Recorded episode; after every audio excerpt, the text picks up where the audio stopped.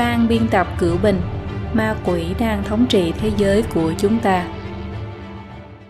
Chương 17 Toàn cầu hóa. Bàn tay của chủ nghĩa cộng sản phía sau toàn cầu hóa. Giới thiệu. Từ thời văn nghệ phục hưng đến nay, lịch sử nhân loại đã tiến nhập vào một thời kỳ biến động kịch liệt. Cách mạng công nghiệp bắt đầu vào cuối thế kỷ 18 đã nâng sức sản xuất lên cực đại, sức mạnh tương quan giữa các quốc gia phát sinh thay đổi cự đại bố cục của thế giới bắt đầu xáo trộn kịch liệt, đồng thời kết cấu xã hội, lĩnh vực tư tưởng và tôn giáo cũng phát sinh biến đổi chóng mặt. Sự suy thoái của tín ngưỡng chính thống, đạo đức nhân loại trượt dốc, xã hội rối loạn, hành vi của con người mất đi quy phạm, chủ nghĩa cộng sản chính là sinh ra trong một điều kiện lịch sử như vậy. Sau cách mạng Bolshevik ở Nga năm 1917, quốc tế ba có ý đồ xuất khẩu cách mạng ra toàn cầu. Đảng Cộng sản Mỹ thành lập năm 1919, Đảng Cộng sản Trung Quốc thành lập năm 1921 đều là hiện tượng phát sinh trong bối cảnh lớn, là thế lực của chủ nghĩa cộng sản thăng lên trên toàn cầu. Đại suy thoái kinh tế trên phạm vi toàn cầu vào khoảng 20 năm cuối, 30 năm đầu thế kỷ trước đã tạo điều kiện cho chủ nghĩa cộng sản nhoi lên, hình thái ý thức kinh tế chính trị của các nước trên thế giới, đua nhau dịch chuyển về phía tả, Liên Xô đặt vững được chân, Trung Cộng chấp cơ hội phát triển. Vài chục năm sau, đến năm 1949, Trung Cộng đã xoán đoạt được chính quyền Trung Quốc. Chủ nghĩa cộng sản bạo lực hoành hành một thời, Tiên Xô và Trung Cộng cùng nhau trước thời cơ, thâu tóm mấy chục quốc gia, một phần ba nhân khẩu toàn thế giới, rồi hình thành thế đối đầu với thế giới phương Tây. Tới cục chiến tranh lạnh tiếp diễn đến nửa thế kỷ. Khi bóng mây đen bạo lực chủ nghĩa cộng sản uy hiếp toàn nhân loại, đại bộ phận người của thế giới tự do phương Tây đều không để ý đến nhân tố chủ nghĩa cộng sản phi bạo lực đang âm thầm lớn mạnh trong nội bộ của mình.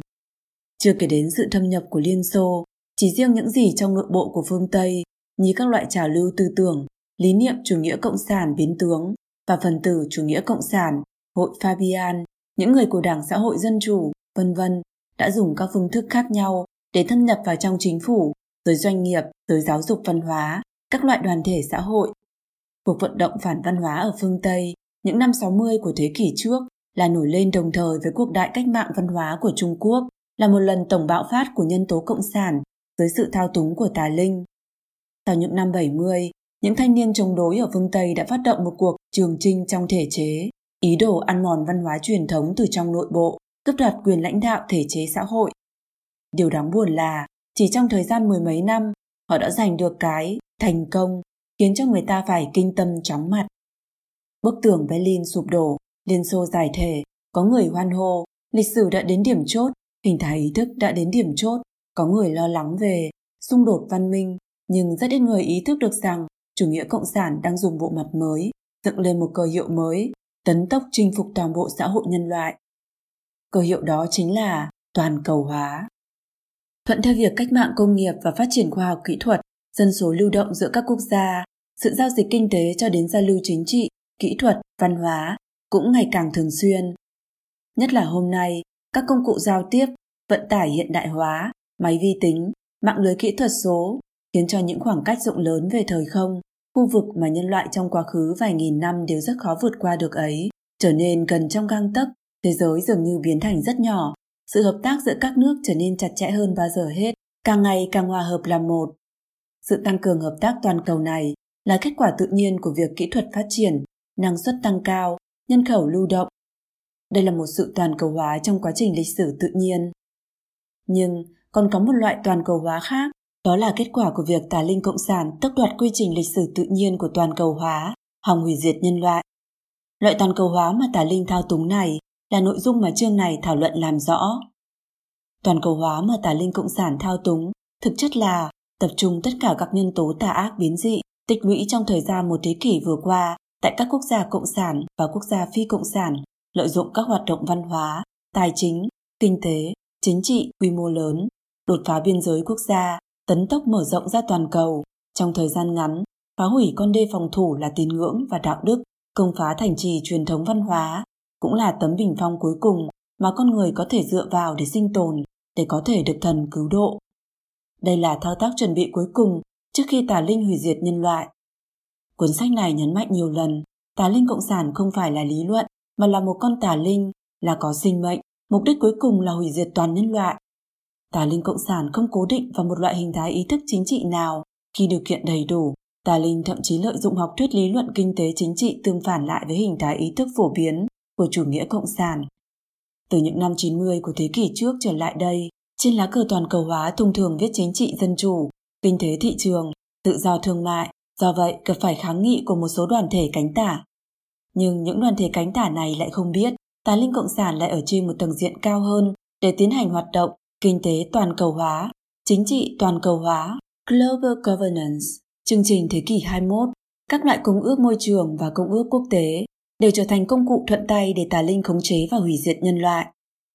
Toàn cầu hóa mà tà linh cộng sản thao túng, còn gọi là chủ nghĩa toàn cầu, chính trong phạm vi toàn cầu hóa, cũng phân ra nhiều lộ tuyến, dựa vào nhiều phương thức để thúc đẩy kế hoạch đó. Ở một số lĩnh vực đã giành được những tiến triển khiến người ta phải tròn mắt kinh ngạc. Để tiện diễn giải, chương này sẽ từ ba phương diện kinh tế, chính trị, văn hóa để tiến hành phân tích đối với toàn cầu hóa. Ba phương diện của toàn cầu hóa hợp thành hình thái ý thức ở thế tục của chủ nghĩa toàn cầu. Loại hình thái ý thức này thể hiện ra các diện mạo khác nhau ở các trường hợp khác nhau, có lúc thậm chí còn bao hàm những diễn giải hoàn toàn ngược lại, nhưng trong thực tiễn lại biểu hiện ra đặc trưng tương tự cao độ nơi chủ nghĩa cộng sản.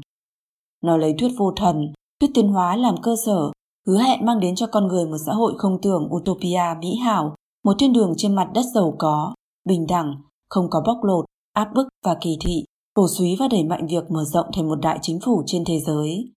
Loại hình thái ý thức như vậy tất sẽ bài xích văn hóa truyền thống của các dân tộc vốn lấy cơ sở dựa trên sự tín thần, trọng đức. Những năm gần đây, điều ngày càng hiện rõ là loại hình thái ý thức này dựa vào sự đúng đắn chính trị, xã hội chính nghĩa, giá trị trung lập, chủ nghĩa bình quân tuyệt đối của cánh tả làm nội hàm cụ thể. Đây chính là sự toàn cầu hóa về hình thái ý thức. Văn hóa của các nước không giống nhau, nhưng đều là truyền thống được đặt định dựa trên giá trị phổ quát mà chủ quyền quốc gia và văn hóa truyền thống của các dân tộc khởi tác dụng trọng yếu đối với sự truyền thừa của dân tộc, quyền tự quyết của dân tộc khiến các dân tộc tránh bị các cường quyền bên ngoài và chủ nghĩa cộng sản thâm nhập. Nhưng một khi đại chính phủ của thế giới được hình thành, tà linh cộng sản sẽ có thể đạt được mục đích tiêu diệt tài sản tư hữu, tiêu diệt quốc gia, tiêu diệt dân tộc, tiêu diệt văn hóa truyền thống của các dân tộc, dễ như trở bàn tay. Toàn cầu hóa và chủ nghĩa toàn cầu hóa đang khởi tác dụng ác liệt trong việc phá hoại truyền thống và đạo đức của nhân loại, dung túng cho các loại tà ác, nuôi dưỡng cho lực lượng cánh tả và chủ nghĩa cộng sản toàn cầu mở rộng. và trần toàn cầu hóa và căn nguyên của chủ nghĩa cộng sản, tính đồng cấu của chủ nghĩa toàn cầu và chủ nghĩa cộng sản là một vấn đề hóc búa, nhưng cũng cực kỳ cấp bách và cực kỳ trọng yếu. 1. Toàn cầu hóa và chủ nghĩa cộng sản Trong các tác phẩm của mình, Marx không dùng khái niệm toàn cầu hóa nhưng dùng một từ có nội hàm hết sức gần là lịch sử thế giới. Trong tuyên ngôn của Đảng Cộng sản, Mark nói kết quả của việc chủ nghĩa tư bản mở rộng trên toàn cầu tất nhiên sẽ sản sinh ra giai cấp vô sản số lượng cự đại, sau đó thuận theo việc cách mạng của giai cấp vô sản tràn ngập toàn cầu, mà tất sẽ lật đổ chủ nghĩa tư bản, rồi tiến nhập vào thiên đường nhân gian của chủ nghĩa cộng sản. Mark viết, giai cấp vô sản chỉ có thể tồn tại trong ý nghĩa lịch sử thế giới, cũng giống như sự nghiệp của nó chủ nghĩa cộng sản chỉ có coi là tồn tại tính lịch sử thế giới mới có khả năng thực hiện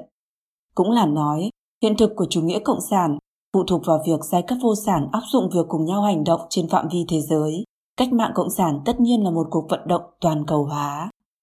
Mặc dù lenin đã sửa đổi học thuyết của marx đề xuất ra việc có thể ở một hoàn cảnh mà chủ nghĩa tư bản bạc nhược nước nga mà trước tiên phát động cách mạng những người theo chủ nghĩa cộng sản chưa hề vứt bỏ lý tưởng cách mạng thế giới. Năm 1919, nước Nga Xô Viết đã không thể đợi được mà thành lập quốc tế cộng sản ở Moscow, các chi bộ đảng trải rộng ở 16 quốc gia. Lenin nói, mục tiêu của quốc tế cộng sản là thành lập nước Cộng hòa Xô Viết thế giới. Nhà tư tưởng của nước Mỹ G. Edward Griffin tổng kết năm mục tiêu cách mạng toàn cầu mà Stalin đề xuất đến trong cuốn sách Chủ nghĩa Marx và vấn đề dân tộc. 1 làm xáo trộn, tan rã và tiêu hủy các thế lực tư bản chủ nghĩa các nơi. 2. Liên hợp tất cả các quốc gia lại, hình thành một thể hệ kinh tế thế giới đơn nhất. 3. Cưỡng ép các nước phát triển cung cấp viện trợ trường kỳ cho các quốc gia kém phát triển. 4. Phân chia thế giới thành các khu vực tổ chức để làm một mắt xích quá độ trong việc kiến lập chính phủ thế giới. 5. Sau đó các tổ chức địa phương đều có thể một mạch mang đến chuyên chính giai cấp vô sản thế giới dưới hình thức đơn nhất. Chủ tịch toàn quốc của Đảng Cộng sản Mỹ William S. Foster viết Thế giới chủ nghĩa cộng sản sẽ là một thế giới thống nhất, có tổ chức. Căn cứ theo quy hoạch của Liên Xô, cái thể hệ kinh tế thế giới có tổ chức này sẽ là một tổ chức vĩ đại. Chính phủ Xô Viết Mỹ sẽ trở thành bộ phận trọng yếu trong cái chính phủ thế giới này. Từ Marx, Lenin, Stalin, Foster cho đến khối vận mệnh chung của nhân loại mà gần đây Đảng Cộng sản Trung Quốc đề xuất, chúng ta có thể thấy được rõ ràng chủ nghĩa cộng sản tuyệt đối không thỏa mãn với việc nắm quyền ở một số ít vài quốc gia. Trào lưu tư tưởng chủ nghĩa cộng sản từ đầu đến cuối đều quán xuyến dã tâm chinh phục toàn nhân loại. Cách mạng thế giới giai cấp vô sản mà Marx dự ngôn chưa hề đến, còn chủ nghĩa tư bản mà ông dự đoán là đang dẫy chết, lại cứ thế cất cao giọng hát, hưng vượng phát đạt, phồn vinh thịnh vượng. Thuận theo việc Liên Xô và phe Cộng sản Đông Âu giải thể vang dội, chỉ lưu lại Trung Cộng và một vài anh em nhỏ, chủ nghĩa Cộng sản dường như đã bước vào giờ phút hấp hối. Trên bề mặt là thắng lợi của thế giới tự do. Nhưng khi mà ở phương Tây, người ta cho rằng chủ nghĩa Cộng sản sắp bị quét vào đống rác của lịch sử, thì tư tưởng xã hội chủ nghĩa, giai đoạn sơ cấp của chủ nghĩa Cộng sản, lại khởi lên trên toàn thế giới. U linh Cộng sản chưa chết, nó ẩn mình đằng sau các loại chủ nghĩa và các cuộc vận động, ăn mòn, thâm nhập, khiến lý niệm và ý thức Cộng sản mở rộng đến đủ các phương diện của thế giới tự do. Điều này có ngẫu nhiên không? Đương nhiên là không. Toàn cầu hóa thấy thì như là một quá trình hình thành tự nhiên, nhưng tác dụng của bàn tay đen của tà linh cộng sản trong quá trình diễn biến ấy lại ngày càng rõ ràng. Có thể nói, chủ nghĩa cộng sản đã trở thành một trong những tư tưởng chỉ đạo của toàn cầu hóa. Sau chiến tranh thế giới thứ hai, lực lượng cánh tả của các nước châu Âu không ngừng trưởng thành, quốc tế đảng xã hội với chủ trương dân chủ xã hội chủ nghĩa, bao gồm chính đảng của hơn 100 quốc gia. Những chính đảng này chấp chính ở các nước. Tình hình như vậy thậm chí còn mở rộng ra đại bộ phận quốc gia châu Âu. Dưới bối cảnh như vậy, phúc lợi cao, thu thuế cao, quốc hữu hóa ảnh hưởng đến toàn châu Âu. Toàn cầu hóa dẫn đến tài sản của nước Mỹ trở nên trống rỗng, giai cấp trung sản thu hẹp lại, thu nhập thời gian dài không tăng trưởng, phân hóa giàu nghèo, xã hội bị xé nhỏ. Những điều này đều thúc đẩy mạnh mẽ cánh tả và xã hội chủ nghĩa lớn mạnh ở nước Mỹ, khiến cho hơn 10 năm nay, quang phổ chính trị trên toàn cầu dịch chuyển mạnh về phía tả. Mà lực lượng cánh tả trên toàn thế giới lại tuyên bố toàn cầu hóa tạo thành việc thu nhập bất bình đẳng và phân hóa giàu nghèo, rồi lại nhờ vào phản toàn cầu hóa mà tấn tốc phát triển, trở thành một đội quân hăng hái ngăn cản chủ nghĩa tư bản, kêu gọi chủ nghĩa xã hội. Sau chiến tranh lạnh, tái linh cộng sản lại dựa vào toàn cầu hóa kinh tế mà khiến cho kinh tế thâm nhập lẫn nhau, trong cái này có cái kia, trong cái kia có cái này, làm tiêu giảm đi chủ quyền quốc gia, phá hoại cơ sở kinh tế dân tộc. Mục đích là dẫn động hết mức bản tính tham lam của con người từ sức mạnh tài chính phương Tây, thực thi việc dịch chuyển tài nguyên, dùng tài nguyên mà nhân loại tích lũy mấy trăm năm để tấn tốc nuôi béo Trung Cộng, rồi lại bùng phát việc Trung Cộng dùng kim tiền, trói buộc chặt chẽ đạo đức của các nước vào quỹ đạo trượt dốc không giới hạn. Hiện nay trong thế giới chủ nghĩa cộng sản, Trung Cộng đang là ông to cầm đầu, sự tăng trưởng kinh tế và quyền lực không ngừng gia tăng, liên tục tiêm những liều thuốc trợ tim cho cánh tả và đảng cộng sản của các nước. Trung Cộng lợi dụng thống trị cực quyền, phá hoại quy tắc thương mại thế giới trong toàn cầu hóa, dùng sự cấp dưỡng của chủ nghĩa tư bản để làm cho cơ thể của chủ nghĩa xã hội trở nên lớn mạnh. Thực lực kinh tế của Trung Cộng bùng nổ, sau đó dẫn động dã tâm về chính trị và quân sự, ý đồ xuất khẩu mô thức cộng sản ra toàn thế giới. Do vậy, từ phạm vi toàn cầu mà nhìn, cho dù là phần tử cánh tả phản toàn cầu hóa hay là chiếm hết lợi ích từ toàn cầu hóa như Trung Cộng, đều là nổi lên trên danh nghĩa toàn cầu hóa. Trên thực tế, tình huống hiện tại của thế giới hiện nay đã rất gần với mục tiêu mà Stalin đề xuất ra năm đó. 2. Ma quỷ đằng sau toàn cầu hóa kinh tế Toàn cầu hóa kinh tế là chỉ sự thống nhất về lưu thông tư bản trên quốc tế, về sản xuất, thương mại quốc tế, lưu thông tư bản trên quốc tế, bắt đầu vào những năm 40, 50 của thế kỷ trước, những năm 70, 80 thì thành hình, đến những năm 90 thì xuất hiện trên quy mô lớn. Bàn tay chủ đạo là những cơ quan xuyên quốc gia và các công ty xuyên quốc gia yêu cầu thả lỏng sự giám sát và quản lý quốc gia để tư bản trên quốc tế được tự do lưu thông. Trên bề mặt mà nhìn thì là phương Tây chủ đạo, là con đường mà chủ nghĩa tư bản mở rộng trên toàn cầu. Điều bất hạnh là toàn cầu hóa lại trở thành máy gieo hạt cho chủ nghĩa cộng sản. Đặc biệt là toàn cầu hóa mang tới việc phương Tây bơm máu điên cuồng cho Trung Cộng, đồng thời khiến cho kinh tế thị trường của chủ nghĩa tư bản và kinh tế cực quyền của chủ nghĩa cộng sản tùng hợp cao độ, phụ thuộc lẫn nhau, khiến cho phương Tây đứng trước phương diện lợi ích kinh tế mà vứt bỏ đi đạo nghĩa lương tri và giá trị phổ quát, mà cực quyền cộng sản lại càng là lợi dụng sức ép kinh tế để uy hiếp thế giới từng bước một, như thể là chủ nghĩa cộng sản sắp thống nhất thiên hạ. 2.1 Toàn cầu hóa tạo thành thể kinh tế mô thức chủ nghĩa cộng sản. Toàn cầu hóa biến kinh tế toàn cầu trở thành một thể kinh tế lớn. Trong quá trình này, cũng hình thành các tổ chức quốc tế lớn, các công ước và quy tắc. Điều này trên bề mặt nhìn thì như là sự mở rộng chủ nghĩa tư bản và thị trường tự do, nhưng trên thực tế đã hình thành một cơ chế quản lý không chế thống nhất toàn cầu, có thể phát lệnh chỉ huy đến rất nhiều quốc gia, công ty, có quyền sinh quyền sát đối với rất nhiều quốc gia, công ty.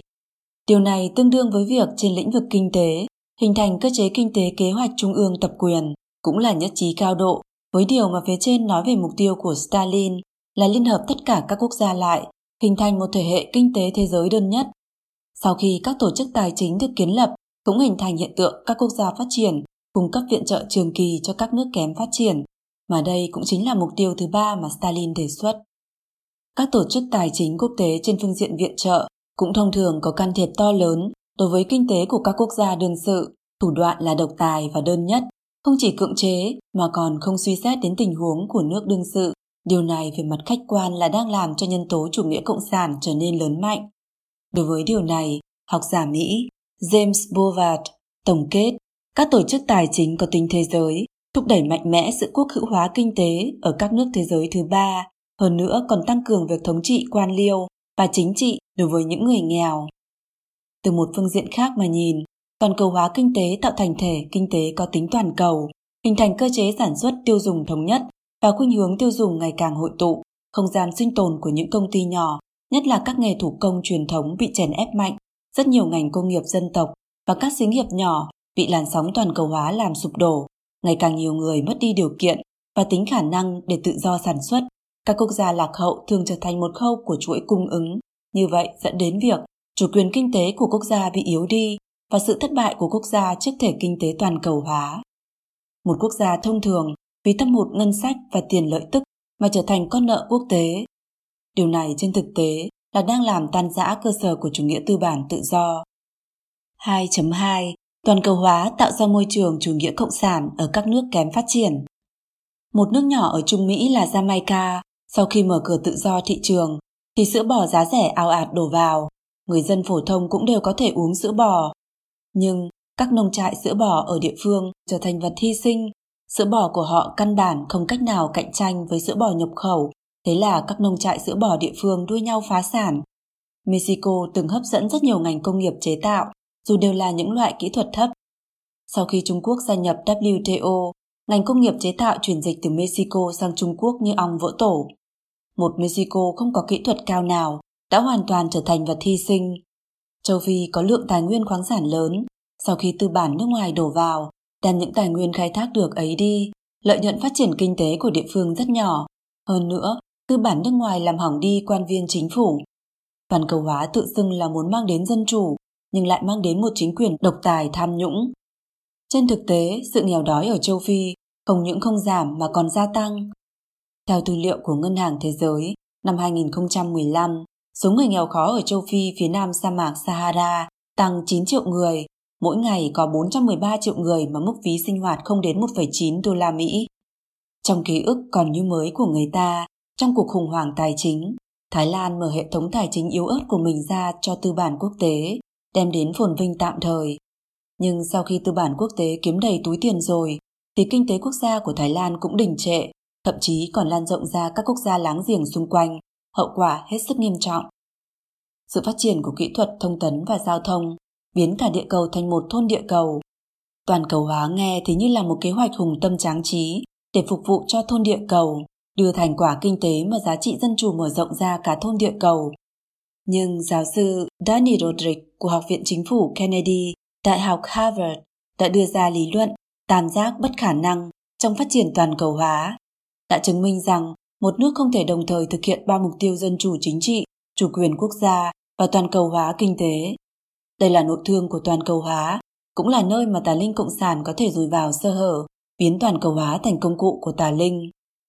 Rất hiển nhiên, những điều tốt và cơ hội toàn cầu hóa mang đến vẫn tập trung trong một số ít người, một cách nhân tạo mà đã tăng mạnh sự bất bình đẳng, không cung cấp biện pháp lâu dài để giải quyết nghèo đói, đồng thời còn làm yếu đi chủ quyền quốc gia, tạo thành sóng gió ở các nơi. Quá trình toàn cầu hóa tạo ra hai vai đối lập giai cấp là kẻ áp bức và người bị áp bức. Toàn cầu hóa mang đến áp bức, bóc lột, bất bình đẳng, nghèo khó, chính là món lợi khí mà cánh tả lợi dụng để tấn công chủ nghĩa tư bản. Loại đấu tranh và phản kháng của người bị áp bức đối với kẻ áp bức là một bộ sở trường của chủ nghĩa cộng sản. Chủ nghĩa bình quân tài sản và ý thức đấu tranh của chủ nghĩa cộng sản cũng thuận theo toàn cầu hóa mà mở rộng ra khắp nơi trên thế giới. 2.3. Toàn cầu hóa tạo ra phân hóa giàu nghèo tại các nước phát triển, khuyến khích trào lưu tư tưởng chủ nghĩa cộng sản. Một lượng lớn ngành công nghiệp và công việc bị chảy ra nước ngoài, khiến cho giai tầng lao động ở tầng trung và hạ chủ yếu bán sức lao động để mưu sinh trong các ngành công nghiệp và giai cấp trung sản của các nước phương Tây trở thành những người chịu hại chủ yếu của toàn cầu hóa. Lấy nước Mỹ làm ví dụ, một lượng lớn tư bản và kỹ thuật chảy về Trung Quốc khiến cho lượng việc làm bị mất một lượng lớn, ngành công nghiệp dần trở nên bị rỗng tâm, tỷ lệ thất nghiệp tăng. Từ năm 2000 đến năm 2011, nước Mỹ có 5,7 triệu công nhân chế tạo mất đi công việc, có 65.000 nhà máy đóng cửa. Sự phân hóa giàu nghèo ở nước Mỹ tăng lên, mức lương thu nhập bình quân trong 30 năm trở lại đây, trừ đi lạm phát, tăng trưởng rất chậm, thậm chí xuất hiện người nghèo làm việc. Người nghèo làm việc là chỉ những người có ít nhất 27 tuần làm việc hoặc tìm việc, nhưng thu nhập vẫn thấp hơn mức chuẩn người nghèo của chính phủ. Năm 2016, nước Mỹ có 7,6 triệu những người nghèo làm việc như vậy. Phân hóa giàu nghèo là mảnh đất để nuôi dưỡng chủ nghĩa cộng sản, kinh tế khó khăn, không chỉ giới hạn ở lĩnh vực kinh tế này, mà còn mở rộng ra các phương diện của xã hội.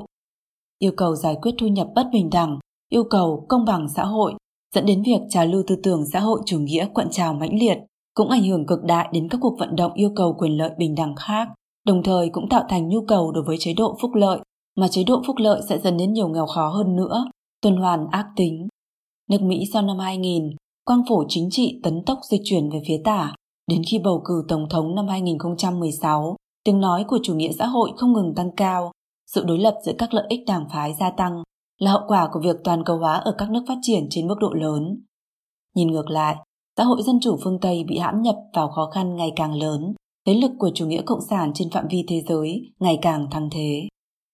2.4. Phản toàn cầu hóa ngưng tụ lực lượng cánh tả, truyền bá chủ nghĩa cộng sản. Đi kèm với tiến trình toàn cầu hóa chính là cuộc vận động phản toàn cầu hóa. Ngày 30 tháng 11 năm 1999, tại Seattle, phát sinh cuộc kháng nghị bạo lực quy mô lớn nhắm vào Hội nghị Bộ trưởng Tổ chức Thương mại Thế giới WTO chính là một lần bùng nổ của cuộc vận động phản toàn cầu hóa. Ba lần hội nghị quốc tế quy mô lớn năm 2001, hội nghị tổ chức các quốc gia châu Mỹ ở Quebec, hội nghị thượng đỉnh Liên minh châu Âu ở Gothenburg, Thụy Điển và hội nghị thượng đỉnh G8 ở Genoa, Italy đều gặp phải kháng nghị diễu hành phản toàn cầu hóa. Năm 2002, tại Florence, Italy đã diễn ra một cuộc diễu hành phản toàn cầu hóa lớn chưa từng có với khoảng một triệu người tham gia.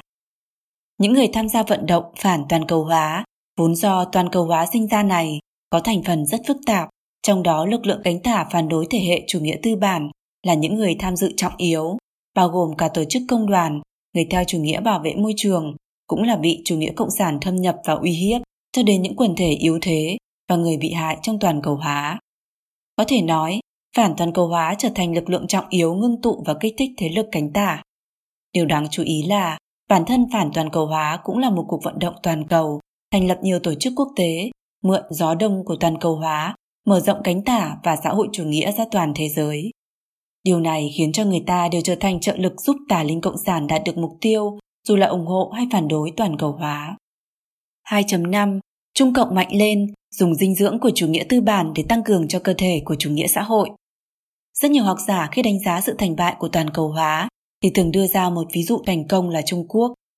Trung Quốc dường như là được tất cả những chỗ tốt của toàn cầu hóa, trong thời gian ngắn mà vượt lên thành nền kinh tế lớn thứ hai thế giới. Hơn nữa rất nhiều người cho rằng sắp sửa thay thế địa vị của nước Mỹ trong nay mai. Khác với mô thức Mexico đưa về ngành chế tạo kỹ thuật hấp dẫn tới toàn cầu hóa, Trung Cộng ngay từ đầu đã ủ một dã tâm cực đại, chính là muốn có được những kỹ thuật tiên tiến nhất của phương Tây, cuối cùng thay thế vào đó. Do vậy, Trung Cộng yêu cầu các nước tiên tiến và các công ty liên doanh cưỡng chế yêu cầu các nước tiên tiến chuyển nhượng kỹ thuật nòng cốt để đổi lấy thị trường, sử dụng các loại thủ đoạn từ việc cưỡng chế chuyển nhượng trắng trợn cho đến hacker ăn trộm kỹ thuật. Sau khi Trung Cộng có được kỹ thuật, thì lợi dụng ưu thế của ngành công nghiệp chế tạo của mình, lại thêm trợ cấp hoàn thuế xuất khẩu của chính phủ, bán ao ạt phá giá những sản phẩm sản xuất giá rẻ ra các nước trên thế giới, dùng giá thành thấp để đánh bại tất cả các đối thủ cạnh tranh, làm nhiễu loạn nghiêm trọng trật tự của thị trường tự do. Không giống với những quốc gia kém phát triển khai mở thị trường quốc nội, Trung Cộng gia nhập Tổ chức Thương mại Thế giới WTO, lợi dụng luật chơi nhưng lại không tuân thủ quy tắc luật chơi, lợi dụng toàn cầu hóa bán ảo ạt phá giá sản phẩm ra nước ngoài, nhưng đối với thị trường trong nước thì lại thiết lập thành lũy trùng trùng, dùng phương thức phá hoại quy tắc để đoạt về tiền của trên khắp thế giới. Những ngành quan trọng của Trung Cộng như thông tin, tài chính, năng lượng đều căn bản không mở ra cho bên ngoài, khiến Trung Cộng chiếm hết những chỗ tốt của kinh tế toàn cầu nhưng lại không thực hiện nghĩa vụ. Dưới sự dụ hoặc về lợi ích kinh tế, xã hội phương Tây nghe bỏ ngoài tai đối với việc Trung Cộng bức hại nhân quyền. Khi Trung Cộng ngang nhiên xâm phạm nhân quyền, xã hội quốc tế lại tập trung hết toàn bộ ân sủng lên Trung Cộng. Đạo đức của xã hội Trung Quốc hoàn toàn bị phá hủy, Trung Cộng có thể lớn mạnh lên trong toàn cầu hóa, trong sự mở rộng của toàn cầu hóa, nó tấn công tấn tốc và làm tan nát thể chế kinh tế thị trường và quy tắc thương mại mà xã hội phương Tây kiến lập. Cứ như vậy, Trung Cộng vào vai kẻ phá hoại quy tắc mà cướp lấy tất cả các chỗ tốt của toàn cầu hóa. Trên thực tế, toàn cầu hóa chính là bơm máu cho Trung Cộng, khiến thế lực Trung Cộng sắp chết đến nơi, lại cháy lên từ cho tàn. Tà linh cộng sản thao túng toàn cầu hóa, có một mục đích ẩn tàng, chính là thông qua việc dịch chuyển của cải một lượng lớn mà bơm máu cho Trung Cộng, khiến Trung Cộng có thể giàu lên nhanh chóng, trong khi đạo đức tệ hại nhất, bức hại nhân quyền nghiêm trọng nhất. Toàn cầu hóa là quá trình vãn cứu Trung Cộng, là quá trình cấp cho Trung Cộng một tính hợp pháp. Khi Trung Cộng dùng sự cấp dưỡng của chủ nghĩa tư bản để làm lớn mạnh cơ thể của xã hội chủ nghĩa, hơn nữa sau khi thấy phương Tây đang trở nên yếu đuối dần, thì lại tăng cường cực đại niềm tin đối với Trung Cộng cực quyền, tiến thêm một bước mở rộng dã tâm toàn cầu của nó. Sự nổi dậy của Trung Cộng cũng khiến cho những người chủ nghĩa xã hội của đủ các loại hình thái và những người cánh tả vui mừng khôn xiết. Đây cũng là an bài của tà linh cộng sản ở phía sau. Trong khi tăng trưởng kinh tế, Trung Cộng cũng tăng cường thâm nhập vào các tổ chức kinh tế thế giới, bao gồm cả Tổ chức Thương mại Thế giới WTO, Tổ chức Tiền tệ Thế giới IMF, Ngân hàng Thế giới, Tổ chức Phát triển Công nghiệp Liên Hợp Quốc, vân vân. Khi các quan chức của Trung Cộng tiếp nhận các vị trí trọng yếu của những tổ chức này, thì tích cực thúc đẩy họ hợp tác với Trung Cộng, thuộc lòng những mưu đồ của Trung Cộng, biện hộ cho các chính sách của Trung Cộng. Trung Cộng không ngừng lợi dụng các tổ chức kinh tế thế giới để thực hiện ý đồ kinh tế và quy tắc hành sự của bản thân. Nếu dã tâm của Trung Cộng không bị ngăn chặn, thì một khi nó đủ sức mạnh thao túng những tổ chức kinh tế kia, nó nhất định sẽ mang đến tai họa cực lớn cho kinh tế chính trị thế giới. Trên đây liệt kê một số thí dụ về toàn cầu hóa kinh tế bị tà linh cộng sản lợi dụng để sinh sôi mở rộng chủ nghĩa cộng sản. Do kỹ thuật giao thông và thông tấn phát triển, hoạt động kinh tế của nhân loại luôn dễ dàng vượt qua biên giới quốc gia. Đây là một quá trình tự nhiên. Nhưng quá trình này bị tà linh cộng sản lợi dụng sơ hở, biến toàn cầu hóa trở thành đòn bẩy để ma quỷ thống trị thế giới. Hiện tại đã là lúc nhân loại phải cảnh giác sâu sắc và áp dụng hành động khẩn cấp rồi, bọc đi những nhân tố cộng sản trong toàn cầu hóa, trở về với mô thức phát triển kinh tế, bảo đảm chủ quyền quốc gia và phúc lợi nhân dân như ban đầu. 3. Ma quỷ đằng sau toàn cầu hóa chính trị Trong quá trình toàn cầu hóa, ma quỷ đằng sau toàn cầu hóa chính trị về biểu hiện thì là các nước tăng cường hợp tác chính trị, xuất hiện các loại tổ chức quốc tế mới, đặt ra các loại điều ước quốc tế và nghị trình chính trị, hạn chế chủ quyền quốc gia, truyền dần quyền lực của chủ quyền quốc gia sang cho các tổ chức quốc tế. Sau khi phương thức quản lý giám sát, quy tắc và cơ cấu quốc tế sự vượt khỏi quyền quản hạt của quốc gia thì bắt đầu tiến hành thâm nhập toàn diện vào cuộc sống xã hội, văn hóa và chính trị của các nước. Quyền lực quản lý tập trung hướng về một loại giống như một cơ cấu quốc tế chính phủ toàn cầu có xu thế diễn biến thành đại chính phủ thế giới. Nó ăn mòn chủ quyền quốc gia, làm suy yếu cơ sở đạo đức và tín ngưỡng truyền thống của xã hội nhân loại, phá hoại văn hóa truyền thống, làm điên đảo các quy tắc quốc tế bình thường, chính là đang dựa vào phương thức tiệm tiến mà đẩy mạnh mưu đồ của tà linh cộng sản. Trong quá trình này, Tà Linh Cộng sản liên tục thúc đẩy và lợi dụng các tổ chức quốc tế để mở rộng thế lực cộng sản, mở rộng lý niệm tự do và nhân quyền biến dị, triết học đấu tranh ra toàn cầu, thúc đẩy lý niệm chủ nghĩa xã hội ra toàn cầu, tiến hành tái phân phối tài sản, thậm chí còn có ý đồ kiến lập một chính phủ toàn cầu, từ nhân loại đến con đường cực quyền và bị nô dịch. 3.1 Lợi dụng Liên Hợp Quốc để khuếch trương thế lực chính trị của chủ nghĩa xã hội Tổ chức Liên Hợp Quốc thành lập sau khi chiến tranh thế giới thứ hai kết thúc là tổ chức lớn nhất trên toàn thế giới, lúc đầu là để tăng cường sự điều phối hợp tác giữa các nước. Với khái niệm siêu quốc gia, Liên Hợp Quốc phù hợp với mục đích tiêu diệt quốc gia của chủ nghĩa cộng sản, do vậy trở thành đối tượng mà tá linh cộng sản thèm muốn, bị lợi dụng để khuếch trương hết mức chủ nghĩa cộng sản. Ngay từ đầu, Liên Hợp Quốc đã trở thành công cụ lợi dụng cho phe cộng sản do Liên Xô chủ đạo, trở thành vũ đài để Đảng Cộng sản tung hết tài nghệ, thúc đẩy chính phủ thế giới chủ nghĩa cộng sản. Khi Liên Hợp Quốc thành lập và khởi thảo hiến trương, thì lúc đó Liên Xô là nước khởi động và sau đó trở thành một trong các thành viên thường trực của Hội đồng Bảo an. Người khởi thảo hiến trương, Tổng thư ký Hội nghị Hiến trương Liên Hợp Quốc, The United Nations Charter Conference, cố vấn quan trọng của Roosevelt, nhân viên Bộ Ngoại giao Andrew Hiss là gián điệp của Liên Xô. Hiến trương và Công ước Liên Hợp Quốc ẩn tàng cửa sau có lợi cho chính quyền Cộng sản có quan hệ rất lớn với điều này. Rất nhiều người phụ trách các cơ cấu trọng yếu trong Liên Hợp Quốc là người của Đảng Cộng sản hoặc là người cùng đường với chủ nghĩa Cộng sản. Nhiều nhiệm kỳ Tổng Thư ký Liên Hợp Quốc là người của chủ nghĩa Cộng sản, thậm chí là người của chủ nghĩa Marx. Ví như người trúng cử nhiệm kỳ đầu tiên là Chick Fil là người Na Uy theo chủ nghĩa xã hội, được Liên Xô ủng hộ mạnh mẽ. Nhiệm vụ trọng yếu là đưa Trung Cộng vào Liên Hợp Quốc.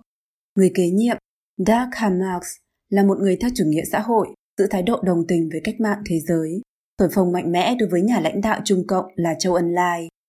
Tổng thư ký nhiệm kỳ thứ ba, Yutan, là người Myanmar theo chủ nghĩa Marx, cho rằng lý tưởng của Lenin là nhất trí với hiến trương của Liên Hợp Quốc. Tổng thư ký nhiệm kỳ thứ sáu, Boutros Boutros-Ghali, từng là phó chủ tịch của quốc tế chủ nghĩa xã hội. Từ đó không khó lý giải vì sao thủ lĩnh của các chính quyền màu đỏ lại nhận được đối đãi cực cao của Liên Hợp Quốc. Rất nhiều công ước Liên Hợp Quốc trở thành công cụ trực tiếp hoặc gián tiếp mở rộng lý niệm chủ nghĩa cộng sản, khuếch trường thế lực của chủ nghĩa cộng sản. Sứ mệnh tối cao của Liên Hợp Quốc là bảo vệ an toàn và hòa bình thế giới.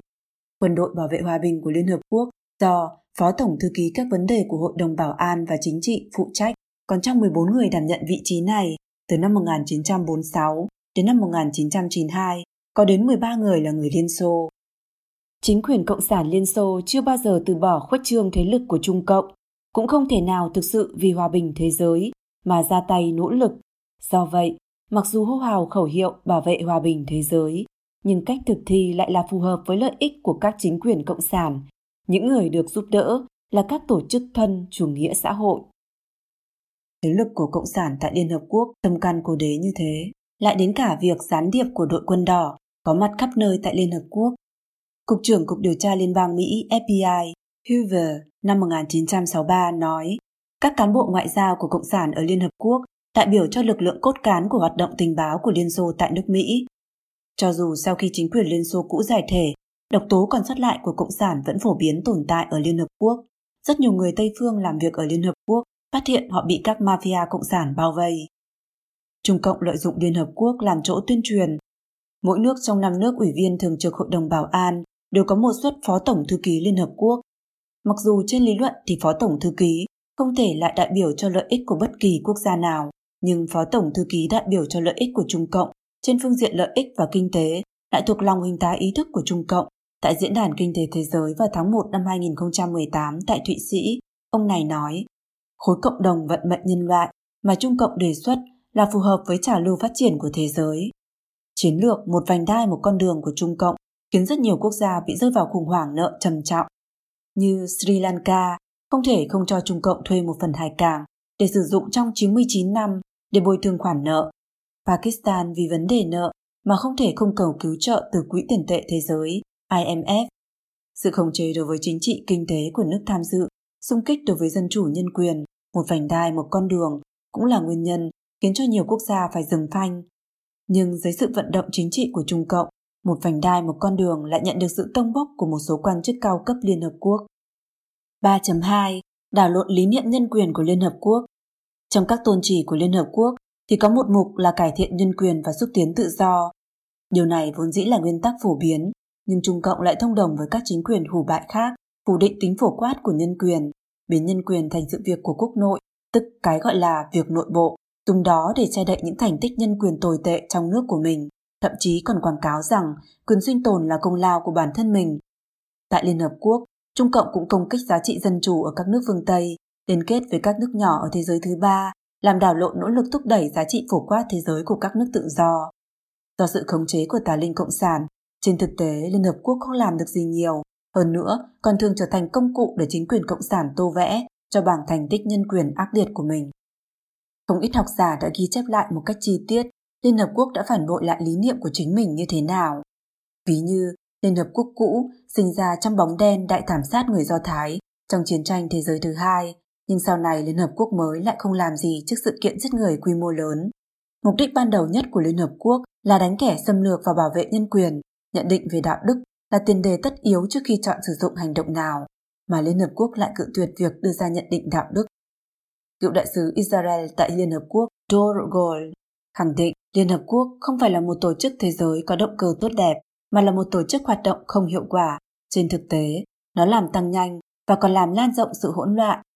Ông Gold dùng một lượng lớn bằng chứng, chứng minh rất nhiều sai lầm của Liên Hợp Quốc, bao gồm cả trung lập hóa giá trị, bình đẳng đạo đức một cách không đạo đức, chủ nghĩa đạo đức tương đối.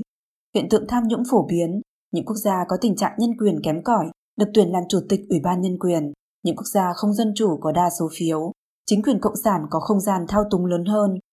Oliver Goldsmith nói, Liên Hợp Quốc là một thất bại đê hèn, vị thế lực phản phương Tây, chính phủ độc tài, các chính quyền trợ giúp chủ nghĩa khủng bố, cho đến những kẻ địch xấu xa nhất của nước Mỹ làm chủ, phản bội lại những lý tưởng cao đẹp của những người sáng lập Liên Hợp Quốc. Nguyên tắc mà Ủy ban Nhân quyền Liên Hợp Quốc thực hành là đa số phiếu bầu, mà quốc gia có lý lịch nhân quyền không tốt cũng có thể trở thành nước thành viên, thậm chí chủ tịch Ủy ban Nhân quyền, khiến việc thẩm tra nhân quyền mất đi ý nghĩa. Trung Cộng thậm chí còn lợi dụng lợi ích đi mua chuộc rất nhiều nước thế giới thứ ba, khiến cho việc các lần Mỹ lên tiếng buộc tội vấn đề nhân quyền của Trung Cộng tại Liên Hợp Quốc cứ bị treo hết lần này tới lần khác. Nguyên tắc đa số thắng thiểu số của Liên Hợp Quốc trở thành công cụ để tà linh cộng sản đối kháng với các nước tự do trong rất nhiều sự việc. Điều này khiến cho nước Mỹ rất nhiều lần rút khỏi Hội đồng Nhân quyền. Phương Tây muốn mở rộng tự do, nhân quyền nhưng liên tục bị các nước cộng sản ngăn cản. Cuối cùng Hội đồng Nhân quyền bị lưu manh thâu tóm thông qua cái gọi là Công ước quốc tế, không có ước thúc gì với các quốc gia cực quyền. Những quốc gia này coi đó như tấm biển hiệu chứ không thực thi. Từ đó người ta không khó lý giải vì sao hiến trường Liên Hợp Quốc và hiến pháp của Liên Xô hết sức tương tự nhưng lại đối lập với hiến pháp của nước Mỹ. Mục đích của nó không phải là để bảo hộ cho quyền lợi của dân chúng, mà là để phục vụ cho nhu cầu của kẻ thống trị. Như hiến pháp Liên Xô có một số điều khoản mà sau khi liệt kê quyền lợi được hưởng thụ của công dân thì đều có thêm một câu trong phạm vi cho phép của pháp luật. Trên bề mặt thì như thể hiến pháp Liên Xô cho công dân một số quyền lợi, nhưng trên thực tế, rất nhiều pháp luật cụ thể lại quy định rất nhiều phạm vi khiến cho chính phủ Liên Xô căn cứ vào điều khoản cụ thể trong phạm vi cho phép của pháp luật mà tùy ý tước đoạt đi quyền lợi của công dân. Điều này cũng giống như hiến trương Liên Hợp Quốc, khế ước và công ước giới định phương thức quyền lợi của người ta. Ví dụ, trong Công ước Quốc tế quyền lợi công dân và quyền lợi chính trị của Liên Hợp Quốc, sau một số điều khoản, ai ai cũng có quyền gì đó, thì kèm thêm chỉ chịu sự hạn chế do pháp luật quy định. Đây không phải là một sự lựa chọn tùy ý và ngẫu nhiên một bản mẫu nào đó, mà là tà linh cộng sản ngay ban đầu đã cố tình giữ ngầm một cửa sau cho các chính quyền cộng sản. Vấn đề là, nếu các chính trị gia cho rằng cần thiết, thì mỗi quyền lợi trong Công ước Nhân quyền Liên Hợp Quốc đều có thể bị tước đoạt trong pháp luật. Các bạo chúa còn hy vọng có được cái cớ nào tốt hơn thế nữa. Đại đa số chiến tranh và quốc gia phạm tội đều là lấy một trong các danh nghĩa trong đó để tiến hành.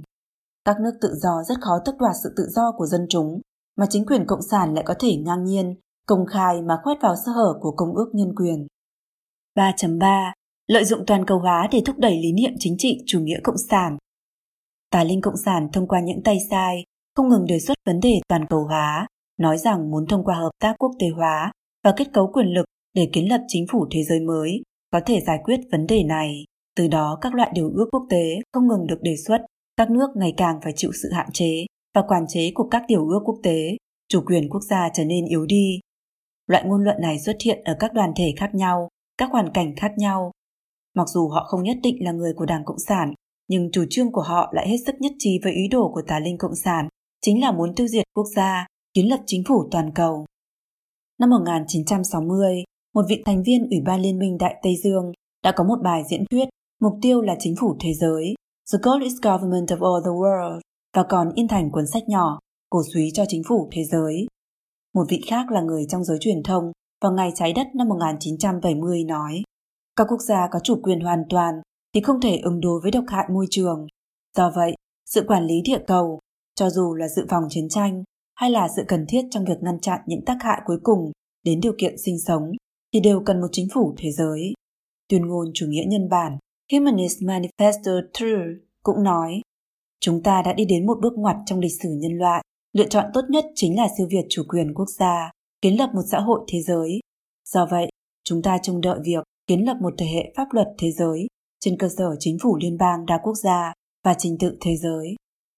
Trên thực tế, sự thành lập của cơ quan bảo vệ môi trường Liên Hợp Quốc chính là vì năm 1972, một đoàn thể khởi xướng cho chính phủ liên bang thế giới cho rằng vấn đề môi trường là vấn đề thế giới. Do vậy, kêu gọi thiết lập phương án giải quyết toàn cầu và thiết lập cơ cấu bảo vệ môi trường có tính toàn cầu. Chủ quản nhiệm kỳ thứ nhất là một người Canada có xu hướng chủ nghĩa xã hội mạnh mẽ là Maurice Strong.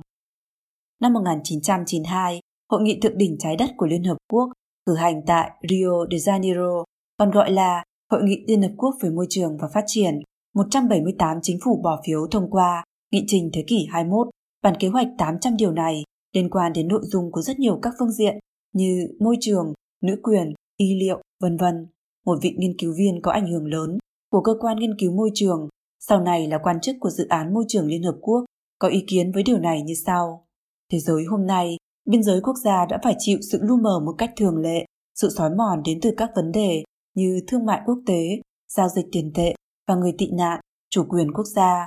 quyền khống chế của quốc gia đó trên lãnh thổ của họ đã mất đi ý nghĩa của nó trên một mức độ lớn. Trên thực tế, các quốc gia đang nhường một phần chủ quyền của mình cho xã hội quốc tế và bắt đầu xây dựng một hệ thống mới để quản lý môi trường thế giới, coi đó là phương thức giải quyết vấn đề, nếu không thì những vấn đề đó sẽ không cách nào được giải quyết. Những người kêu gọi chính phủ thế giới trên bề mặt thì xem như rất đường hoàng cao thượng, nhưng thúc đẩy chủ nghĩa cộng sản nhất thống thiên hạ mới là mục đích chân thực. Như vấn đề bảo vệ môi trường, trong phần nói về chủ nghĩa môi trường, đã bàn một cách chi tiết việc tà linh cộng sản lợi dụng nó để thúc đẩy âm mưu của mình như thế nào. Cho dù như vậy, khi Gali làm tổng thư ký, từ năm 1992 tới 1996, Liên Hợp Quốc bắt đầu thay đổi theo hướng cấp tiến chính phủ toàn cầu. Gali kêu gọi thành lập quân đội vĩnh cửu của Liên Hợp Quốc và yêu cầu có quyền lực thu thuế. Vì sự phản đối mạnh mẽ của nước Mỹ, Gali không thể tiếp tục giữ chức ở nhiệm kỳ sau nếu không hiện trạng của Liên Hợp Quốc khó mà dự liệu. Mặc dù các chính quyền Đảng Cộng sản vẫn luôn cự tuyệt nước khác can thiệp vào chính trị nội bộ của nước mình, nhưng lại tích cực gia nhập các loại tổ chức quốc tế, ủng hộ mở rộng vai trò của Liên Hợp Quốc, không ngừng mở rộng lý niệm trị lý toàn cầu. Năm 2005, lúc đó Tổng bí thư Liên Hợp Quốc Kofi Annan nói, trong thời đại mà nhân loại ỉ lại lẫn nhau, quyền công dân địa cầu, Global Citizenship là một xương sống quan trọng và tiến bộ Ông Robert Chandler, nhà tư tưởng chiến lược từng phục vụ trong không quân Mỹ, Nhà Trắng và nhiều cơ quan chính phủ khác cho rằng cái gọi là tiến bộ của Annan sẽ tiêu hủy chủ quyền quốc gia, một đường cho xã hội công dân địa cầu không biên giới. Mà dự án giáo dục hòa bình của Liên Hợp Quốc trên thực tế do phái cực tả tổ chức và chỉ đạo sẽ tiêu hủy chủ quyền quốc gia dân tộc, tạo thành một thế giới cực quyền xã hội chủ nghĩa không biên giới, tiến hành cai trị toàn cầu. Trên thực tế, Tác phẩm Người Cộng sản trần trụi The Naked Communist và trần chủ nghĩa cộng sản xuất bản năm 1958 đã liệt kê 45 mục tiêu của người cộng sản, một điều trong đó là tôn sùng Liên Hợp Quốc thành hy vọng duy nhất của nhân loại. Nếu như viết lại hiến trương, thì sẽ có thể thành lập một chính phủ thế giới có quân đội độc lập. Rất nhiều người đã ý thức được kiến lập một chính phủ toàn cầu không phải chuyện một ngày một đêm. Vì thế, những người cộng sản và người theo chủ nghĩa toàn cầu đầu tiên lợi dụng một số chủ đề để thành lập một số cơ cấu đa quốc gia trong một số lĩnh vực, sau đó thúc đẩy sự thống nhất trong những cơ cấu này, đồng thời không ngừng cổ suý sự tôn sùng và ràng buộc đối với Liên Hợp Quốc, cuối cùng đi đến kiến lập chính phủ thế giới. Cổ suý chính phủ thế giới, cố sức thổi phồng vai trò của Liên Hợp Quốc khắc họa Liên Hợp Quốc là linh đan rượu dược, giải quyết được tất cả vấn đề trên thế giới, biến Liên Hợp Quốc thành đấng cứu thế của thế giới, trên thực tế là con người mưu đồ đóng vai thượng đế, thông qua thao túng quyền lực để an bài vận mệnh cho nhân loại tương lai. Đây chính là Utopia với hình thức chủ nghĩa cộng sản, một tôn giáo mà con người tự gây dựng và kết quả của nó là có tính hủy diệt. 3.4. Khuynh hướng cực quyền của chính phủ thế giới Nhân loại mơ tưởng về một viễn cảnh tốt đẹp cho thế giới tương lai. Đây không có gì sai, nhưng thiết lập một chính phủ thế giới để giải quyết tất cả vấn đề của nhân loại thì không còn nghi ngờ gì nữa. Đây chính là utopia thời hiện đại, cũng mang theo mối nguy của chủ nghĩa cực quyền. Một vấn đề không thể tránh khỏi là chính phủ thế giới. Nếu muốn có năng lực để thật sự giải quyết các vấn đề toàn cầu, thì tất phải cần có khả năng thực hiện các chính sách bao gồm chính trị, quân sự, kinh tế, vân vân. Chính phủ thế giới thúc đẩy toàn cầu hóa chắc chắn sẽ không phải chính phủ dân chủ tự do như của nước Mỹ, mà sẽ giống như chính phủ cực quyền siêu cấp Liên Xô hoặc Trung Cộng. Một chính phủ thế giới tất nhiên sẽ lôi kéo các quốc gia bằng những lợi ích hấp dẫn, hứa hẹn phúc lợi, đưa ra bản mẫu về utopia cho toàn nhân loại. Điều này không khác mấy so với chủ trương của chính trị chủ nghĩa cộng sản. Chính phủ thế giới lấy giải quyết các vấn đề là mồi câu, mà khi đối mặt với nhiều quốc gia như vậy, những vấn đề phức tạp như vậy, muốn đóng vai là hy vọng duy nhất để đảm nhận một loạt các ý tưởng hấp dẫn mà Utopia tưởng tượng ra, thì bất kể là bảo vệ môi trường toàn cầu, an toàn hay phúc lợi, tất phải yêu cầu tập trung quyền lực để thi hành các chính sách. Điều này chắc chắn sẽ khuếch đại quyền lực của chính phủ lên tới một mức độ chưa từng có trước đây, độ khống chế đối với xã hội cũng là chưa từng có. Nó sẽ không quan tâm các quốc gia thành viên có đồng ý không, có hứa thực hiện không, mà chỉ chuyên chú khả năng và thực hiện những chính sách quyền lực của nó. Ngày nay, sự khác biệt giữa các quốc gia rất lớn.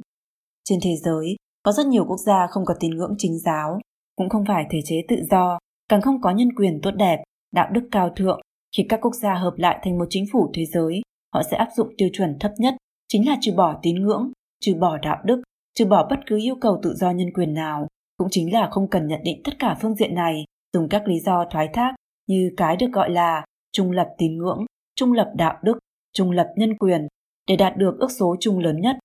Chính phủ thế giới tất nhiên sẽ phổ biến một bộ gọi là văn hóa chủ lưu để kết nối toàn bộ cả thế giới. Tuy nhiên, mỗi quốc gia đều có văn hóa truyền thống và tín ngưỡng tôn giáo khác nhau. Nhìn quanh hết thảy những chuyên gia, học giả và chính phủ tích cực thúc đẩy chính phủ thế giới, đa phần là người thuyết vô thần hoặc có cách nhìn bằng chủ nghĩa tiến bộ đối với tín ngưỡng tôn giáo. Quá hiển nhiên, chính phủ thế giới nhất định là chính phủ lấy thuyết vô thần làm giá trị quan căn bản đây cũng là kết quả tất yếu mà tà linh cộng sản ở sau lưng đã thúc đẩy tạo nên. Chính phủ thế giới, vì để duy trì thống trị, sẽ ép đặt thực hiện giáo dục tư tưởng lại, thậm chí dùng bạo lực để đạt được mục đích. Để đề phòng sự ly khai và độc lập, chính phủ thế giới sẽ tăng cường cực đại lực lượng quân đội và cảnh sát của nó và đồng thời chặt chẽ kiểm soát về tự do ngôn luận. Một chính phủ và quốc gia mà không có tín ngưỡng và văn hóa đồng nhất thì chỉ có thể dựa vào quyền lực chuyên chế cũng chính là chủ nghĩa cực quyền để duy trì. Kết quả của nó tất nhiên là tự do của nhân dân các nước bị can thiệp và tước đoạt. Cũng chính là nói, chính phủ thế giới nhất định là chính phủ cực quyền, bởi vì nó phải dựa vào quyền lực mạnh mẽ mới có thể duy trì một chính phủ thế này. Tuy cho cùng, chính phủ thế giới chính là một phiên bản giống hệt như chính phủ cộng sản cực quyền. Kết quả của nó không khác gì chính quyền cộng sản đương thời đang nô dịch và tàn hại người dân dưới quyền, nhưng từ một quốc gia mở rộng thành toàn bộ thế giới Cả thế giới đều nghe theo một mệnh lệnh, dễ dàng làm biến dị và hủy diệt nhân loại hơn. Trong quá trình duy trì chính phủ khổng lồ này, tất cả những thủ đoạn tà ác mà chính quyền cộng sản sử dụng đều sẽ xuất hiện trở lại. Đây là quá trình cưỡng chế, quá trình phá hủy truyền thống và đạo đức con người, mà đây chính là kết quả mà tà linh cộng sản hy vọng. 4. Toàn cầu hóa về văn hóa trở thành công cụ truyền bá tư tưởng biến dị. Theo sự mở rộng của giao lưu văn hóa và dòng chảy tài chính toàn cầu, các hình thức văn hóa biến dị mà tà linh cộng sản đã tạo ra trong gần 100 năm trước, bao gồm mỹ thuật hiện đại, văn học hiện đại, trào lưu tư tưởng hiện đại, truyền hình và điện ảnh hiện đại, phương thức sinh hoạt biến dị, chủ nghĩa công lợi, utilitarianism, chủ nghĩa duy vật, chủ nghĩa tiêu thụ, vân vân bị đẩy ra toàn cầu. Trong quá trình đó, hình thức bề mặt của văn hóa truyền thống các dân tộc bị lợi dụng, nội hàm bị cắt xén, hình thức văn hóa hỗn tạp biến dị, đồng thời trong khi đạt được mục tiêu trục lợi, nó đi đến đâu là nhanh chóng phá hủy đạo đức người dân đến đấy. Nước Mỹ đóng vai trò là người dẫn đầu chính trị kinh tế, quân sự toàn cầu. Điều này cũng khiến văn hóa nước Mỹ tự nhiên dễ được các khu vực khác tiếp nhận và hấp thu. Sau cách mạng công nghiệp, cùng với tín ngưỡng của xã hội hiện đại bị thất lạc, kỹ thuật phát triển đã không ngừng đưa chủ nghĩa duy vật vào nhân tâm. Người ta cho rằng liên hệ giữa sự phát triển vật chất với sự phát triển của văn minh là chuyện đương nhiên. Ma quỷ chính là lợi dụng điểm này, đầu tiên tập trung lực lượng thông qua chủ nghĩa cộng sản phi bạo lực đánh hạ nước Mỹ. Sau khi nó thâm nhập vào các gia đình Mỹ, chính trị, kinh tế, pháp luật, nghệ thuật, truyền thông và đủ các phương diện của văn hóa đại chúng, biến dị và phá hoại đạo đức truyền thống, thì tà linh cộng sản lại đưa loại văn hóa bại hoại này với tiêu đề là văn hóa tiên tiến đến từ nước Mỹ, lợi dụng toàn cầu hóa văn hóa để bành trướng và khuếch tán nó ra thế giới. Phong trào chiếm lấy phố Wall ở New York, Occupy Wall Street, trong trước mắt đã được chiếu lên TV ở một nông thôn xa xôi ở Ấn Độ, một làng miền núi xa xôi và bảo thủ tại tỉnh Vân Nam Trung Quốc thông qua điện ảnh Hollywood đã được biết rằng trong cuộc sống có mẹ đơn thân, tình yêu ngoài hôn nhân, giải phóng tình dục là chuyện bình thường. Tư tưởng của giáo trình, nòng cốt cộng đồng do những người theo văn hóa Marx biên tạo ra hầu như tức khắc đã được đưa vào sách giáo khoa trung học của Đài Loan. Châu Phi là nơi bị người ta thường cho rằng là nơi lạc hậu nhất, nhưng trái lại là bị ảnh hưởng nặng nề nhất bởi AIDS. Từ Ecuador ở Nam Mỹ tới Malaysia ở Đông Nam Á và đảo quốc Fiji ở Thái Bình Dương, nhạc rock and roll trở nên cực kỳ thịnh hành. Nhà hoạt động chủ nghĩa cộng sản người Đức, một trong những người sáng lập trường phái Frankfurt, Willy Munzenberg, đã nói, chúng ta phải tổ chức phần tử tri thức để họ làm cho văn minh phương Tây biến dị tới mức thối nát. Sau khi tất cả giá trị của họ bị bại hoại, cuộc sống không còn tiếp tục được nữa, chúng ta mới có thể thực hiện chuyên chính giai cấp vô sản. Từ góc nhìn của cánh tả, làm văn minh phương Tây biến dị tới mức thối nát là con đường đi tới chủ nghĩa cộng sản. Nhưng đối với tà linh cộng sản, ở phía sau họ mà nói, làm bại hoại văn hóa truyền thống thần lưu lại cho con người, khiến con người rời xa thần là con đường để nó đạt được mục đích hủy diệt nhân loại. Nếu chúng ta ví văn hóa biến dị của phương Tây và văn hóa đảng đến từ chính quyền cộng sản là rác, thì toàn cầu hóa văn hóa giống như một cơn lốc xoáy hung bạo thổi tất cả rác rưởi này ra toàn thế giới và còn quét sạch những giá trị truyền thống thần đã lưu lại cho con người một cách không thương tiếc. Ở đây, chúng tôi đã tập trung trình bày sự ảnh hưởng của nền văn hóa biến dị phương Tây đối với toàn cầu. Trong chương tiếp theo, chúng tôi sẽ phân tích về sự lan rộng của văn hóa Đảng Cộng sản ra toàn cầu. 4.1 Cơ chế tà linh làm bại hoại truyền thống trong toàn cầu hóa về văn hóa. Văn hóa truyền thống của các dân tộc trên thế giới đều mang theo đặc trưng của dân tộc mình, mang theo dấu ấn sâu đậm trong quá trình phát triển lịch sử. Tuy nhiên, bất luận văn hóa các dân tộc khác nhau thế nào, giá trị phổ quát thần lưu lại cho con người trong truyền thống nhân loại là tương thông. Nhưng sau cách mạng công nghiệp, kỹ thuật phát triển đã trực tiếp mang lại tiện nghi trong cuộc sống vật chất cho con người, lại thêm ảnh hưởng của trào lưu tư tưởng chủ nghĩa tiến bộ, truyền thống bị phổ biến thành lạc hậu, việc dùng hiện đại, cách tân, tiến bộ và giá trị thương nghiệp làm tiêu chuẩn đo lường giá trị đã trở thành một xu thế. Trong bối cảnh lịch sử như thế này, giá trị chung mà sự giao lưu văn hóa trong quá trình toàn cầu hóa xúc tiến không phải truyền thống mà là hiện đại. Những yếu tố và tiêu chuẩn giá trị được chấp nhận trên toàn cầu đều chỉ là bộ phận những tiêu chuẩn thấp nhất của văn hóa các dân tộc sau khi bị bỏ đi truyền thống và đặc sắc dân tộc hoặc là những bộ phận có thể bị thương nghiệp hóa. Những khái niệm về vận mệnh chung của nhân loại và tương lai chung của chúng ta thì chúng đều là đại biểu cho giá trị chung. Nhưng những giá trị mà tá linh cộng sản đã tung hô thành cao thượng trên thực tế là khiến người ta từ bỏ văn hóa và giá trị truyền thống, đưa văn hóa biến dị truyền ra toàn thế giới. Tiêu chuẩn thấp nhất được toàn thế giới công nhận trong quá trình toàn cầu hóa văn hóa này cũng thể hiện ở việc văn hóa tiêu thụ và chủ nghĩa tiêu thụ đã trở thành chủ đạo văn hóa toàn cầu. Bị dẫn động bởi lợi ích kinh tế, thiết kế bao bì và nội hàm của sản phẩm văn hóa hoàn toàn nhằm vào người tiêu dùng, lấy người tiêu dùng làm trung tâm. Một trong những thủ đoạn mà ma quỷ thường hay dùng để khống chế con người chính là mê hoặc, phóng túng, thỏa mãn các loại dục vọng của con người. Kiểu văn hóa tiêu dùng nhằm vào ham muốn của con người này đã trở thành thủ đoạn tà linh lợi dụng để bại hoại truyền thống của nhân loại. Nó thể hiện ít nhất trên ba phương diện như sau. Thứ nhất, để thu hút người tiêu dùng nhiều nhất có thể, trong quá trình sản xuất và đóng gói các sản phẩm văn hóa, người ta đã cố gắng không làm cho bất kỳ dân tộc nào bị xúc phạm. Chính vì vậy, đã làm cho các sản phẩm toàn cầu hóa bị loại bỏ các đặc điểm và nội hàm ý nghĩa vốn có của văn hóa dân tộc cũng có nghĩa là lợi dụng sự rỗng ruột hóa hoặc loại bỏ văn hóa decancelization của các sản phẩm văn hóa để bóc đi nội hàm truyền thống. Còn đối với giới không chủ lưu của xã hội, nhóm người trình độ văn hóa giáo dục thấp và khả năng tiêu dùng thấp thì do giá tiền thấp nên càng chịu sự chi phối của mối thức tiêu dùng mà trong đó văn hóa bị đơn nhất hóa ấy cũng chính là họ chỉ có thể tiêu dùng bộ phận giá thành rẻ nhất trong toàn cầu hóa của văn hóa thương mại. Thứ hai, toàn cầu hóa trong ngành công nghiệp truyền thông đã dẫn đến sự độc quyền của các công ty lớn. Trong bối cảnh này, tài linh cộng sản rất dễ dàng lợi dụng những ý tưởng biến dị của những người sáng tác về sản phẩm văn hóa, dùng đề tài văn hóa dân tộc vốn có làm giấy đóng gói, còn nội hàm bên trong thì đưa vào các loại chủ nghĩa mác biến tướng mà phát tán rộng ra, cũng chính là lợi dụng sử dụng tính hỗn tạp văn hóa, hybridization, trong toàn cầu hóa về văn hóa để phát tán mở rộng quan niệm biến dị. Thứ ba, mở rộng văn hóa tiêu dùng đến mức tràn lan. Các loại văn hóa lưu hành trong quảng cáo, điện ảnh, truyền hình, mạng xã hội không ngừng oanh tạc, nói với người dùng cách tiêu thụ này, cách hưởng thụ giải trí này, sở hữu sản phẩm này, vân vân mới là cuộc đời thú vị. Từ đó, tà linh mặc sức lợi dụng các loại phương thức vật chất và giải trí để kích thích con người truy cầu sự thỏa mãn của dục vọng. Khi con người phóng túng dục vọng, đồng thời dần dần rời xa mặt tinh thần, sẽ rời xa tín ngưỡng đối với thần và giá trị truyền thống một cách không tự biết, không cảm thấy. Trong bối cảnh toàn cầu hóa, tà linh cộng sản nhanh chóng khuếch tán lý niệm biến dị. Một thủ đoạn hiệu quả khác của nó là lợi dụng tâm lý đám đông của con người.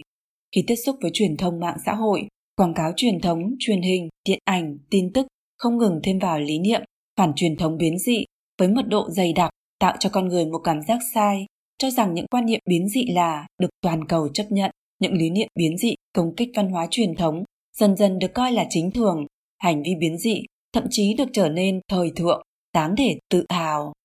Nghiện thuốc, đồng tình luyến ái, nhạc rock and roll, nghệ thuật trừu tượng, vân vân đã lợi dụng thủ đoạn này để khuếch tán ra toàn cầu.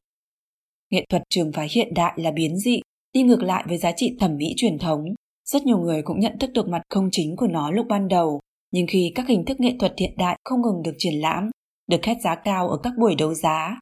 các loại nghệ thuật quái dị được truyền thông không ngừng đưa tin, rất nhiều người đã sản sinh ra một cảm giác sai, nghĩ rằng mình không theo kịp thời đại, có gu nghệ thuật lạc hậu, trong vô tri vô giác, đã phủ định tiêu chuẩn thẩm mỹ ban đầu của mình, hướng gần hơn đến nghệ thuật biến dị. Đương nhiên, ma quỷ có thể lợi dụng từ tâm lý đám đông con người, cũng chính là vì có nhiều người không có chủ kiến kiên định. Người ta một khi lệch khỏi truyền thống thần đã lưu lại cho con người, rời xa khỏi tiêu chuẩn vĩnh hằng thần lưu lại, thì tất cả đều trở nên tương đối dễ thay đổi, tạo cho ma quỷ cơ hội dùi vào chỗ sơ hở. 4.2 Lợi dụng các quốc gia phát triển phương Tây để xuất khẩu văn hóa biến dị phản truyền thống. Những quốc gia phương Tây phát triển có ảnh hưởng hết sức quan trọng trong kinh tế, quân sự toàn cầu. Điều này khiến văn hóa phương Tây không những có thể nhanh chóng lan rộng ra những nơi kém phát triển trên thế giới, mà còn được nhiều người đương nhiên cho là chủ lưu và phương hướng phát triển của văn minh nhân loại hiện đại. Tà Linh chính là lợi dụng điểm này thông qua những quốc gia phương Tây như Mỹ để khuếch tán văn hóa hiện đại biến dị ra thế giới, công kích văn hóa truyền thống của các dân tộc. Rock and roll, ma túy, giải phóng tình dục, vân vân đều được khuếch tán ra thế giới như thế. Như trong quyển sách này đã chỉ ra, những văn hóa biến dị này đều có tà linh ở đằng sau thúc đẩy, phát triển, không hề có quan hệ nào với những giá trị truyền thống chân chính đến từ tín ngưỡng của phương Tây.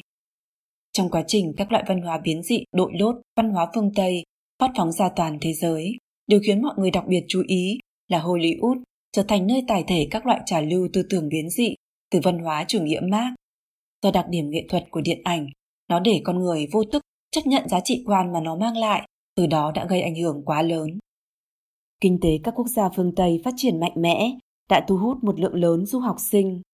Quyển sách này đã bàn tới văn hóa chủ nghĩa Marx, đã ảnh hưởng lớn tới lĩnh vực giáo dục ở phương Tây. Điều này đã khiến đa số du học sinh ở phương Tây tiếp xúc với muôn hình vạn trạng trào lưu tư tưởng cánh tả. Sau khi họ về nước, sẽ tiến một bước tới quảng bá nó. Những trào lưu tư tưởng biến dị, dưới cái nhãn quyến rũ, kỹ thuật tiên tiến, kinh tế phát triển, đã công kích, hủy diệt văn hóa truyền thống địa phương mà gặp phải rất ít cản trở. Có nhà nghiên cứu tổng kết, quốc gia châu Á đầu tiên có xã hội truyền thống uyên thâm mà hôn nhân đồng giới được pháp luật thừa nhận, nguyên nhân chủ yếu có liên quan tới bối cảnh toàn cầu hóa.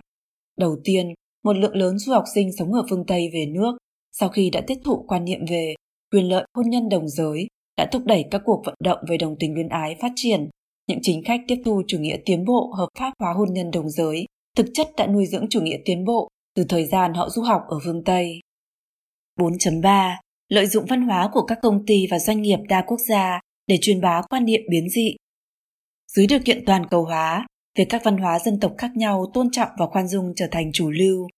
Tà linh cộng sản lợi dụng đặc điểm này để mở rộng khái niệm khoan dung, khiến giá trị trung lập trở thành cách hiểu chung toàn cầu, từ đó mượn cớ, cổ suý cho các loại trào lưu tư tưởng biến dị.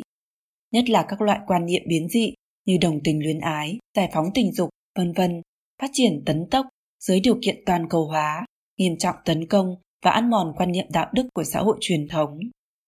Năm 2016, một chuỗi cửa hàng bán lẻ cỡ lớn tuyên bố phòng thay quần áo và toilet trong cửa tiệm sẽ trở thành thân thiện với người chuyển đổi giới tính. Cũng chính là nói, bất kỳ người nam nào cũng có thể tùy ý vào nhà vệ sinh nữ và phòng thay quần áo nữ, bởi vì họ có thể tuyên bố bản thân mình thực ra là một người nữ. Liên minh gia đình nước Mỹ kêu gọi người tiêu dùng ngăn chặn chính sách này bởi vì nó có thể dẫn đến sự xâm hại đối với phụ nữ và trẻ em. Trên thực tế, năm 2018, quả thực phát sinh một sự kiện một người nam bước vào nhà vệ sinh nữ của cửa tiệm rồi lột trần thân thể của mình trước một bé gái. Đối diện với sự phản đối của người tiêu dùng tuân thủ quan niệm truyền thống đối với chuỗi cửa hàng này, có người tổng kết hơn 400 công ty đa quốc gia lớn trên toàn cầu đạt điểm tối đa cho chỉ số bình đẳng công ty, tiêu chí dùng để đo lường thái độ đối với LGBT, phát hiện những xí nghiệp đứng cùng phe với chuỗi cửa hàng trên đã bao phủ tất cả các phương diện của cuộc sống con người phổ thông, nên chỉ ra sự phản đối đó đã trở nên không còn hiện thực nữa rồi. Từ hầu như tất cả các hãng hàng không lớn đến các xưởng xe hơi nhãn hiệu lớn, từ các chuỗi cửa hàng ăn nhanh, tiệm cà phê đến các công ty bách hóa lớn, các ngân hàng lớn, các nhà làm phim lớn, các thương hiệu điện thoại, máy tính, vân vân. Nói một cách khác, quan niệm biến dị đã mượn toàn cầu hóa thông qua cái gọi là văn hóa công ty của các công ty đa quốc gia đã trở thành dòng chảy chính có mặt ở khắp mọi nơi. 4.4 Nhờ vào các tổ chức và công ước Liên Hợp Quốc khuếch tán quan niệm biến dị ra toàn cầu. Năm 1990, Tổ chức Y tế Thế giới tuyên bố đồng tính luyến ái không thuộc về bệnh tinh thần. Việc này cổ vũ cực mạnh cho cuộc vận động đồng tính ở các nơi trên thế giới. Dưới điều kiện toàn cầu hóa, trong những người bị nghi mắc bệnh AIDS, thì quần thể chủ yếu nhất, những người đồng tính không ngừng trở thành đối tượng thảo luận công cộng và chú ý của xã hội, mà quỷ thừa thế thúc đẩy vận động đồng tính không ngừng mở rộng. Người làm công tác y vụ động viên người bị bệnh AIDS đồng tình luyến ái rằng đừng xấu hổ khi nhận điều trị y học, mà ma quỷ lại mượn cơ hội này nói rằng xã hội nên từ đạo đức mà công nhận hành vi luyến ái. Do vậy, chúng ta thấy được, ở châu Phi, châu Á và Mỹ Latin, sự trợ cấp của xã hội quốc tế đối với bệnh AIDS còn giúp tiến cho cuộc vận động đồng tính. Nam Phi là nước đầu tiên đưa ra công ước mới ở Hội đồng Nhân quyền Liên Hợp Quốc yêu cầu coi xu hướng tình dục, giới tính là một chỉ tiêu đo lường nhân quyền và cuối cùng được chấp nhận. Đây là một nghị quyết của Liên Hợp Quốc công nhận về xu hướng tình dục và giới tính. Trên thực tế, nó đánh cháo lý niệm cơ bản về nhân quyền mà trời cấp, coi cái biến dị thành cái thông thường. Công ước quyền lợi nhi đồng Liên Hợp Quốc, điều thứ 13 yêu cầu nhi đồng nên có quyền lợi phát biểu ngôn luận tự do. Quyền lợi này nên bao gồm tự do tìm kiếm, tiếp thu và lan truyền các loại thông tin và tư tưởng việc làm thông qua lời nói, viết hoạch in ấn, hình thức nghệ thuật hoặc bất kỳ phương thức nào khác mà nhi đồng lựa chọn, bất kể danh giới quốc gia. Có học giả chất vấn, điều này có phải là nói rõ rằng nếu cha mẹ không cho phép con cái mặc áo phông có phù hiệu của ma quỷ để tiến hành tự do biểu đạt thì sẽ trở thành xâm phạm quyền lợi nhi đồng sao? Liệu nhi đồng có quyền lợi lựa chọn bất kỳ phương thức nào mà chúng muốn để nói chuyện với bố mẹ? Nhi đồng không nhất định có được đầy đủ năng lực phán đoán nếu làm ra hành vi bạo lực hoặc đi ngược lại luân lý thì có phải cha mẹ cũng không thể quản lý dạy dỗ con cái? Nỗi lo lắng như vậy là không hề thừa chút nào. Năm 2018, tỉnh Ontario của Canada thông qua một pháp luật mới quy định cha mẹ không được phủ định ý nguyện biểu đạt giới tính tự nguyện của nhi đồng. Tức là nhi đồng có thể tự mình lựa chọn giới tính, bé nam có thể lựa chọn làm bé gái và ngược lại. Nếu không, cha mẹ sẽ bị coi là ngược đãi nhi đồng. tài linh cộng sản lợi dụng toàn cầu hóa để biến dị và tiêu hủy văn hóa truyền thống và giá trị đạo đức là toàn diện và không đâu không có. Các quốc gia chủ thể, xí nghiệp, cơ cấu quốc tế đều bị nó lợi dụng, các phương tiện thông tấn hiện đại cũng bị đưa vào. Người ta say mê với sự nhanh chóng tiện lợi, màu sắc sặc sỡ trên bề mặt của cuộc sống toàn cầu hóa, nhưng lại không ý thức được quan niệm và ý thức của bản thân cũng đang thay đổi nhanh chóng. Trong thời gian ngắn ngủi mấy chục năm, các loại văn hóa biến dị như ngọn sóng thần cuộn trào mãnh liệt, đi đến đâu là sơn hà biến sắc, văn minh thất thủ, ngay cả những quốc gia lâu đời nhất, phong bế nhất cũng không phải ngoại lệ. Văn hóa truyền thống là cái gốc sinh tồn của nhân loại, là một đảm bảo trọng yếu để con người có thể duy trì được chuẩn mực đạo đức, là then chốt để con người có thể được sáng thế chủ cứu độ. Trong tiến trình toàn cầu hóa, những điều này đều bị ăn bài hữu ý của tà linh cộng sản, làm cho biến dị, thậm chí tiêu hủy, con thuyền văn minh đối diện với khủng hoảng chưa từng có. Lời kết Xã hội nhân loại từ cổ đã tồn tại các quốc gia và dân tộc khác nhau. Mặc dù sinh sống ở các khu vực khác nhau, có hình thái xã hội và chế độ chính trị khác nhau, sử dụng ngôn ngữ khác nhau, có đặc điểm tâm lý văn hóa khác nhau, nhưng đều có chung giá trị quan phổ quát thế giới. Bộ giá trị quan phổ quát thế giới này là hạch tâm của văn hóa truyền thống của các dân tộc, mà văn hóa truyền thống là do sáng thế chủ đặt định cho các dân tộc từ hàng nghìn năm nay. Sau khi tà linh cộng sản xuất hiện, chỉ hơn 100 năm ngắn ngủi, độc lập dùng thủ đoạn bạo lực và phi bạo lực mà phá hoại văn hóa truyền thống trên diện rộng đã đẩy nhân loại đi vào chỗ nguy hiểm. Sau cuộc chính biến tháng 10 Nga, tà linh cộng sản trước sau đã nắm quyền ở nước lớn phương Đông là Nga và Trung Quốc, tiêu diệt văn hóa truyền thống và tinh anh, dùng bạo lực tiêu hủy văn hóa truyền thống. Sau chiến tranh thế giới thứ hai, các nước cộng sản thâm nhập, khống chế Liên Hợp Quốc và các tổ chức quốc tế, lạm dụng trình tự dân chủ, đa số thắng thiểu số, dùng lợi ích kim tiền lôi kéo các nước nhỏ, ý đồ mượn đại chính phủ Liên Hợp Quốc kéo cả thế giới hướng về hủ bại, xa đọa. Trong phạm vi thế giới, nhất là sau khi chiến tranh lạnh kết thúc, tá linh cộng sản lợi dụng sự mở rộng giao lưu và hợp tác về chính trị, kinh tế, văn hóa giữa các nước mà thâu tóm và khống chế toàn cầu hóa, phát tán nhân tố biến dị ra toàn cầu, phá hoại giá trị phổ quát thế giới và văn hóa truyền thống một cách hệ thống. Cho đến hôm nay, ma quỷ tà linh cộng sản đã đang thống trị cả thế giới. Các đoàn thể kinh tế và chính trị xuyên quốc gia của ngày hôm nay đang nắm giữ một lượng tư nguyên cực đại như những con số thiên văn, lực ảnh hưởng của chúng thâm nhập vào đủ mọi phương diện của xã hội nhân loại, lớn có môi trường, thương mại, quân sự, ngoại giao, kỹ thuật, giáo dục, năng lượng, chiến tranh, di dân, nhỏ có giải trí, thời trang, những thời thượng lưu hành và phương thức sinh hoạt. Tất cả đều chịu sự thao túng của những người toàn cầu hóa ngày càng nhiều.